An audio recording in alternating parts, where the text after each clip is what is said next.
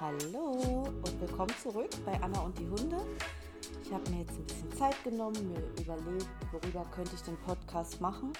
Und mir sind immer wieder solche Themen, äh, entweder in Social Media oder auch in, im wahren Leben, in den Kopf gekommen, die ich gerne besprechen möchte oder wo, wo ich natürlich gerne meine Meinung dazu äh, geben würde. Und das Thema heute ist Beschäftigung und da speziell äh, der Ball. Das, der Ball ist ja wirklich so ein, ja, mega umstrittenes Thema. Manche lieben ihn, manche hassen ihn. Ich denke, worin wir uns alle einig sind, ist, dass wir natürlich wie das Beste für uns oder für unseren Hund und auch im Zusammenleben wollen. Wir wollen, dass sie ausgelastet sind, wir wollen, dass sie Spaß haben. Wir wollen auch zusammen mit unseren Hunden Spaß haben und auch spielen. Und es gibt natürlich so enorm viele Dinge, die man mit seinem Hund machen kann. Ob das jetzt irgendwie Trickdogging ist oder Mantrailing oder was auch immer, was wie ein bisschen mehr Einsatz bedarf, denn man muss zu irgendwelchen Terminen gehen oder man muss sich schulen lassen. Das Ganze bedarf ein bisschen mehr Vorbereitung oder vielleicht auch Nachbereitung, als es natürlich so ein simples Ballspiel ist. Das kann ich alles absolut verstehen. Ich persönlich finde, wenn man mit seinem Hund Zeit äh, verbringen möchte oder auch spielen möchte, gibt es ganz viele andere tolle Sachen, aber dazu gehe ich auf jeden Fall zum Schluss nochmal ein. Wir reden ja jetzt erstmal über den Ball. Denk, was man grundsätzlich einfach über den Ball wissen muss, ist natürlich etwas, das fliegt oder sich sehr schnell bewegt. Sprich, mit dem Ball ahmen wir eine Art Jagd nach, eine Hetze, in dem der Hund eben dieses bewegliche Objekt äh, in dem Ganzen nachrennt und vielleicht eben ganz zum Schluss es sogar noch schüttelt, was im Endeffekt dann in der Jagd das äh, Totschütteln wäre. Das ist im Endeffekt der ganz simple Ablauf, wenn man es denn so beschreiben müsste. Da kommen aber ganz viele zusätzliche Faktoren einfach noch mit dazu. Also zum Beispiel Klar macht es dem Hund total Spaß. Es ist aber auch einfach in seinem Verhalten, in seiner Genetik drin, dass es ihm Spaß macht. Denn es dient letztendlich die Jagd dem eigenen äh, Überleben, dem Futtererwerb. Da wäre es natürlich von der Natur her ziemlich schlecht gemacht, wenn der Hund es nicht gerne hat. Das ist, denke ich, nochmal, was man dazu wissen muss. Und das Rennen auf dieses äh, Beute Teil drauf zu, schüttet Dopamin aus, was natürlich den Hund beflügelt und das macht glücklich. Er, er läuft schneller, er läuft super gerne und das meiste Dopamin wird ausgeschüttet, wenn der Hund es äh, gefangen hat. Heißt letztendlich, auch wenn, wenn es nicht schön klingt, finde ich im, im romantischen Sinne, wenn wir mit unseren Hunden ein Werfspiel spielen, spielen wir es nicht mit ihm zusammen. Wir sind quasi wie nur, ich nenne es mal das Objekt das den Spaß auslöst, indem wir äh, den Ball werfen oder in dem Fall halt eben, ich nenne es mal wie die Beute. Wir sind wie nur Sinn zum Zweck. Der Hund hat auf dem Weg dorthin oder halt am Ball den allermeisten Spaß, sprich ganz, ganz, ganz weit weg von uns. So, das ist das eine, was ich dazu sagen will, was vielleicht auch zum ähm, Nachdenken mal anregen soll. Ist es das, was ich will? Kann natürlich auch sein. Dann ist es absolut äh, fein für euch und absolut weitermachen. Die nächste Sache ist halt wirklich die, diese Dopaminausschüttung. Ähm, ihr kennt ja sicherlich diesen Begriff Balljunkie. Klar muss man damit jetzt nicht unbedingt wild um sich schmeißen, aber man kann seinen Hund wirklich selber dazu machen. Natürlich gibt es immer noch mal Hunde, die dafür noch mal perfekter sind oder schneller in dieses Suchtverhalten gehen als andere. Ist schwer vorherzusagen, wer das ist. Grundsätzlich natürlich wirkt das Jagdliche bei eben Hunden, die für die Jagd äh, gezüchtet wurden, viel, viel schneller aufgeschaltet als Hunde, die halt nur irgendwie als reine, ich nenne es mal Schoßhunde gezüchtet wurden. Aber auch da gibt es natürlich Ausnahmen. Das ist die nächste Sache. Mache ich den Hund zu einem Balljunkie? Ihr kennt bestimmt alle Hunde, die in der Gegend eines Balles oder als das, was geworfen wird und alles überhaupt nicht mehr stillsitzen können, nicht mehr zur Ruhe kommen, hecheln, lefzen, zurückziehen, wo man den Hunden, wenn man das sich, ich nenne es mal mit dem Herzen ansieht, wirklich ansieht, das ist nicht mehr dieses Juhu, Spiel mit mir, es ist wirklich dieses Bitte, Spiel mit mir, ich kann nicht mehr anders. Und man sieht, wie schlecht es eigentlich diesem Hund geht. Heißt, auch damit tut man dem Hund gar keinen Gefallen, das weiterzuspielen mit ihm, sondern kann sich vielleicht dort auch was anderes überlegen, damit eben der Hund nicht immer in diese Abhängigkeit, in diese Sucht reinkommt. Denn es ist für euch vielleicht anstrengend und ich nenne es mal nervig, aber für den Hund ist es halt wirklich super anstrengend und sehr unangenehm. Genau. Dritter Punkt am Ganzen, und der ist, finde ich, auch nicht zu vernachlässigen, ist die ganze Körperlichkeit oder die, die, ja, wie der Körper beansprucht beim Balljagen. Das Rennen ist im Endeffekt ja normal, aber viele Hunde, damit sie den Ball fangen, springen auch. Und natürlich können Hunde auch springen, versteht mich da nicht falsch. Aber nichtsdestotrotz ist es eine sehr unnatürliche äh, Handlung, wenn der Hund enorm hoch springt, aus einem sehr starken Tempo und dann natürlich dann wieder in diesem, mit dieser Beschleunigung auf den Boden auf, ja, man kann ja schon fast sagen, aufschlägt. Es geht natürlich auf Dauer auf die Gelenke. Ne? Es ist natürlich auch bei diesem Frisbee, dass man mit Hunden spielen kann, etc. Auch wieder da. Es gibt Hunde, für die ist es besser, Hunde, für die ist es schlechter. Schaut natürlich da, wenn ihr das weiter auch spielen wollt, machen wollt, wirklich auf, die, auf den Körper eures Hundes.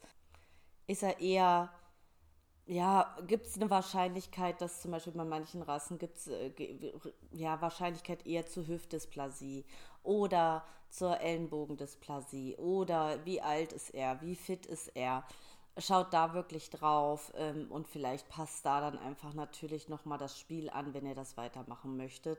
Denn letztendlich ein Besuch beim Tierarzt äh, ist, denke ich, nicht der Sinn davon und vor allen Dingen ja auch gar nicht in unserem Sinn. Wir wollen ja schließlich, dass es unseren Tieren gut geht. Ne? Ja, und der allerletzte Faktor, und der ist mir fast noch am allerwichtigsten, ist der, dass man durch Ballspielen oder andere Fangspiele spielen das Beuteschema des Hundes wie, ja, ich nenne es mal erweitert. Normal jagen natürlich Hunde. Das ist natürlich eben genetisch drin.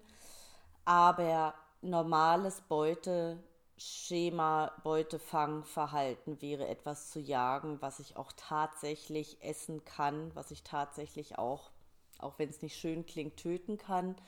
Es wäre natürlich eben Vögel, Nager, vielleicht ein Kaninchen, ähm, vielleicht auch mal für größere Hunde ein Fuchs, ein Dachs, ähm, Ratten, wie auch immer.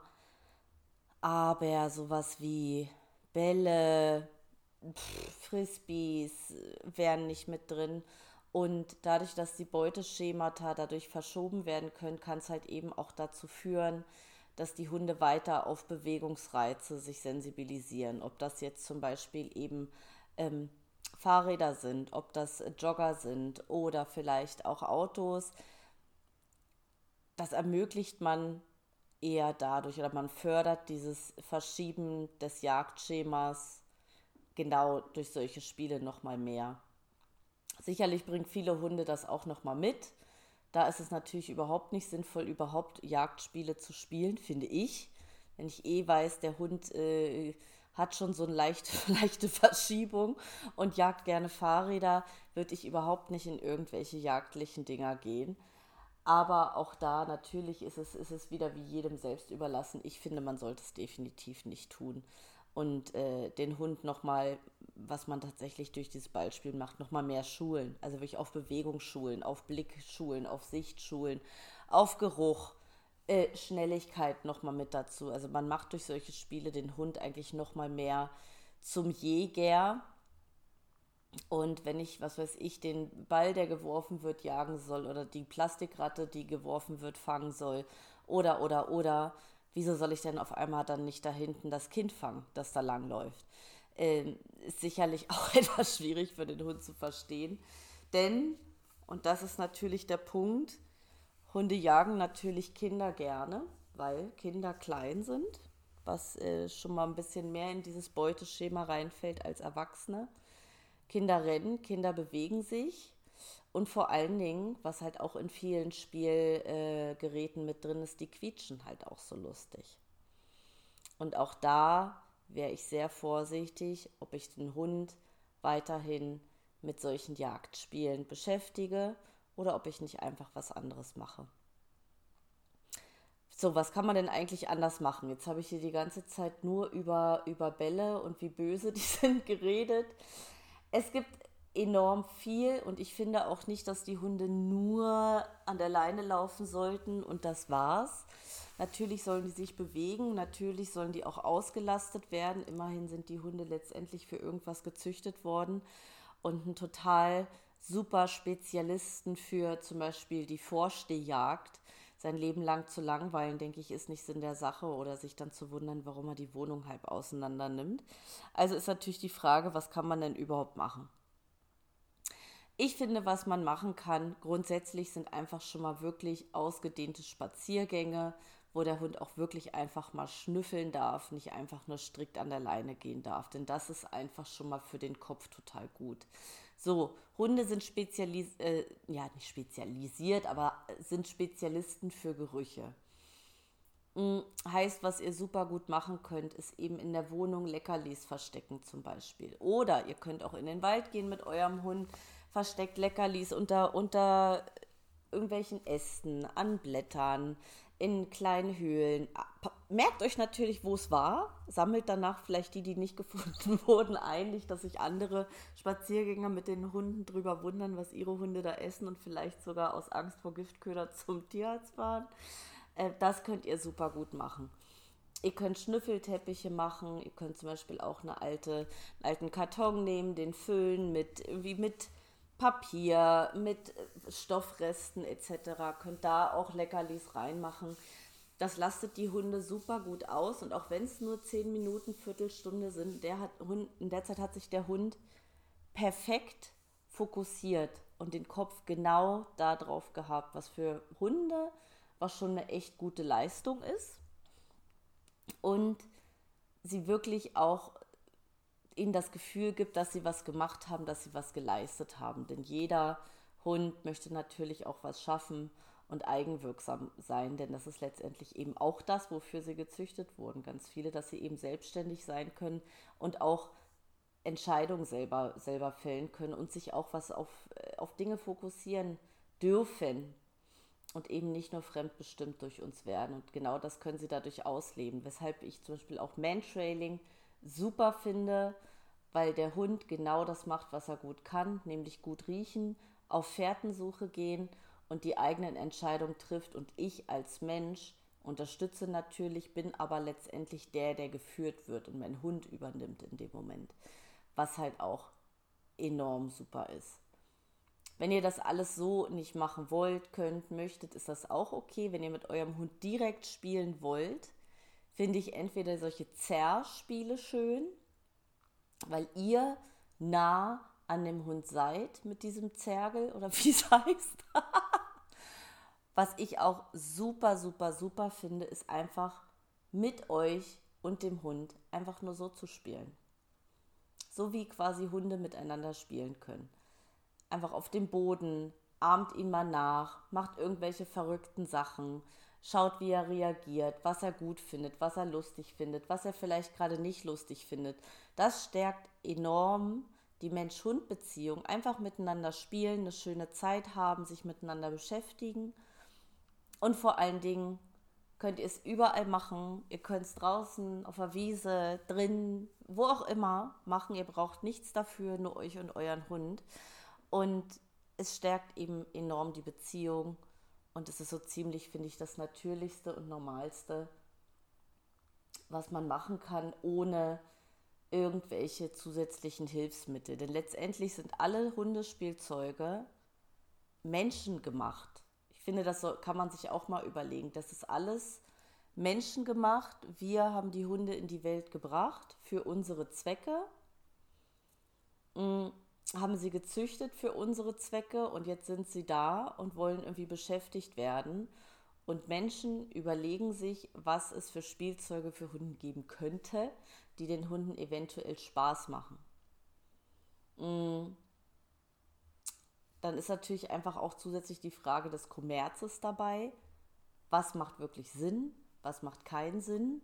Was bringt einfach nur Geld? Und womit würden Hunde denn eigentlich spielen? Womit würden Hunde eigentlich spielen? So in der, nennen wir es mal, freien Wildbahn. Meistens ja doch wirklich einfach nur mit sich selbst, mit den Geschwistern, mit eben Tanten, Brüdern, äh, Eltern. Das wäre der, der natürlichste Spiel- und Beschäftigungsumgang. Genau. So, dann wünsche ich euch ganz viel Spaß beim Hören. Könnt mir natürlich gerne, gerne, gerne eure Meinung dazu schreiben. Es interessiert mich immer, immer, immer.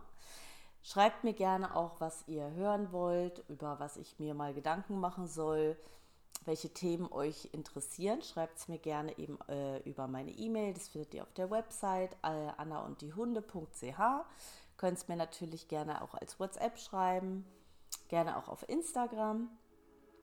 Liked mir, äh, mir, liked mir, folgt mir, liked mich.